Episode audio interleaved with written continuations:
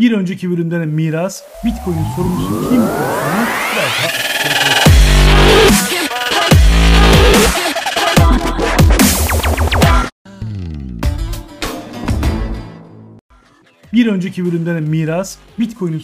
kim? Konusunu biraz daha açıklığa kavuşturalım hadi bu bölümde.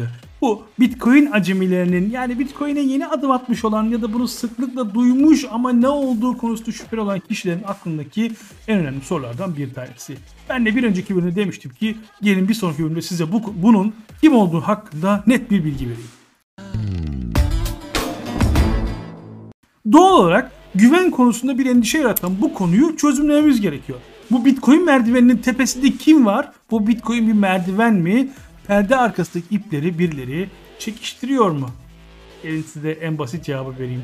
Bitcoin'e herhangi bir ülke, kurum yahut kişi tarafından kontrol edilmesi mümkün değildir. Merkezi değildir. Bozulamaz, değiştirilemez ve kontrol edilemez. Ve bu muhteşem bir şey. İşte bu bölümde bunlar üzerine biraz konuşacağız. Bitcoin'in belki de en önemli yönü ademi merkeziyetçiliğidir. Bitcoin'i şu anda alıştığımız merkez bankacılığı sisteminden ayıran en önemli fark budur. Doğası gereği dünya çapındaki bankacılık sistemlerimiz merkezileşmiştir. Çünkü paralar hükümetler tarafından kontrol edilir ve dağıtılır. Bu paraya hepimizin bildiği gibi fiyat para diyoruz. Latince otorite tarafından belirlenen bir karar anlamına gelen kelimeden türetilmiş olan fiyat para artık hepimizin hayatında, ama buna rakip olarak da çok merkeziyetçiliği, ademi merkeziyetçiliğe dayattırılan, yani merkezi olmayan bir Bitcoin artık hayatımızın en derininde.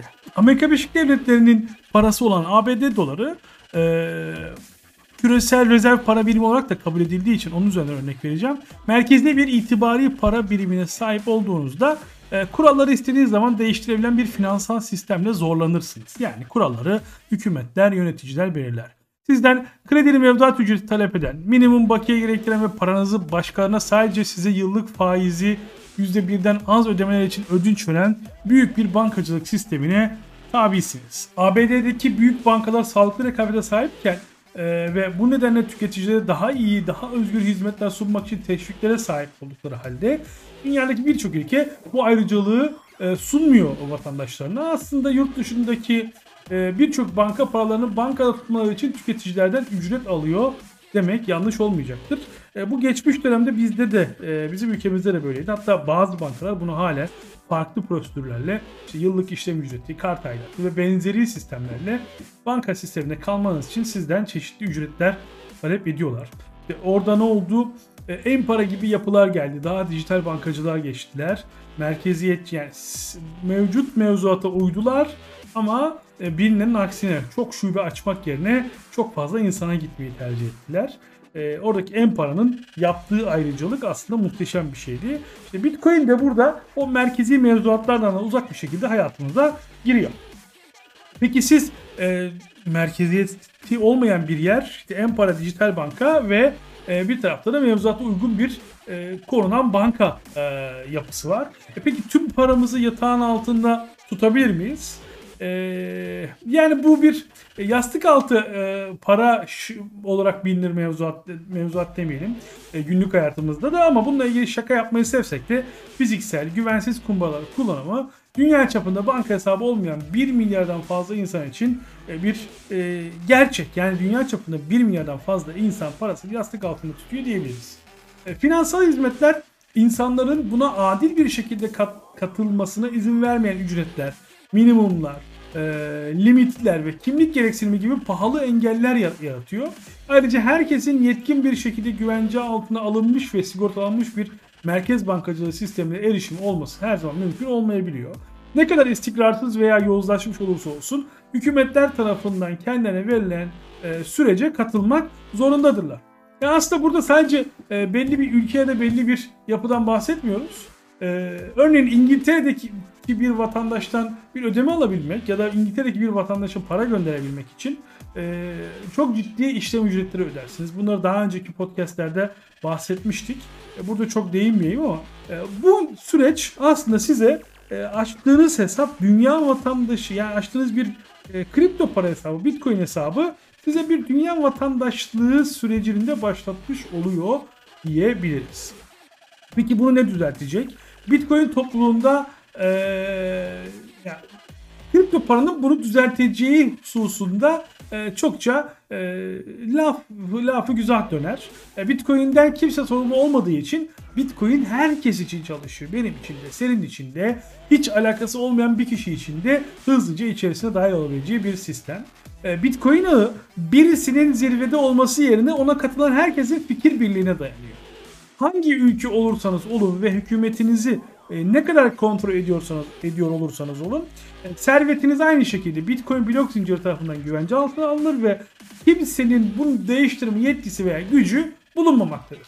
Bitcoin'in saldırıya uğraması yahut kontrol edilmesi teknik olarak mümkün olsa da bunun neden olmayacağını daha sonraki bölümlerde sizlere aktaracağım. Bitcoin, banka hesabı olmayanlar için servetlerini güvenli bir şekilde depolamak ve büyütmek için muhteşem bir fırsattır. Burada hiç kimse kilit altında tutamaz sizleri veya reddedemez ve kredi puanınız ile hiç kimse ilgilenmez. Geleneksel bankacılıkta kredi puanlarına ve devlet kimliğine dayalı onaylara tabi tutuluruz. Bu herkesi dolandırıcılığa açık hale getirir. Biri kimliğinizi çalarsa, kredi kartınızı, sizin adınıza bir kredi kartı, kredi, mevduat ve benzeri bir şekilde borç oluşturabilir ve kredi puanınızı yerle bir edebilir. Siz kendinizi ispatlayıp düzeltseniz bile oradaki kredi kayıt bürosundaki kredi puanınız yerle bir olmuş olabilir. Burada tabii bir borçlanma ve kredi alma durumu var. Bitcoin ile katılımınız herhangi bir kimliğinize bağlı değildir. İsimler ve kişiler veriler bir blok zinciri işlemlerine bağlantılı olmadığı için herkes anonim olarak kalabilir. Çoğu kripto para borsası, yani kripto para borsaları Bitcoin satın alabileceğiniz ya da diğer kripto paraları satın alabileceğiniz yerler, kimliğinizi bir selfie ve fotoğraflı kimliğinizi doğrulamanız gerektiren bir müşteri KYC tanıma sistemi süreci gerektirir. Ama bu Bitcoin'inizi borsadan çıkardıktan sonra ve kendi kendinize bir saklama modelinde tuttuğunuzda hiçbir şekilde kimlik kullanmak zorunda değilsiniz. O biraz kripto güvenlik 101 tarafında onu anlatmıştık. O kripto parayı nerede saklamanız gerektiği hususunda siz şunu diyebilirsiniz. Bitcoin'inizi aldınız. Sadece size bağlı olan bir cüzdanda tutuyorsunuz. Ama yok, benim bunun yerine ben bunu bir borsada tutayım derseniz borsanın kurallarına uymak zorundasınız. Ama günümüzde birçok borsada bir merkeziyetçilikten bağımsız sadece ve sadece kimlik doğrulamalar şunlar için gerekiyor. Dünyada tabii takdir ederseniz buna bir mevduat yapısı getirilmeye çalışılıyor. O yapıya uygun şekilde şimdiden ilerliyorlar ki çok ilerleyen süreçlerde büyük problemler yaşanmasın. Çünkü dünyadaki paranın önemli bir kısmı artık kripto paraya doğru akıyor. Bu serinin ilerleyen bölümlerinde Bitcoin'lerinizi borsadan çıkararak kendi kişisel saklama çözümlerimizde nasıl güvence altına alabileceğimizi yeniden sizlerle paylaşacağız. Bunu unutmayalım. Sonuçta hiç kimse Bitcoin'i tepeden kontrol etmez. Ancak Bitcoin kendi bankanız olmanıza veya başka birinin gözetimi olmadan kendi servetinizi tamamen kontrol etmenize izin verir kıymetli dinleyenler. Bir sonraki bölümde görüşmek üzere. Kendinize iyi bakın. Bitcoin Akademi'nin serisini mutlaka kriptoradar.com'da okuyun.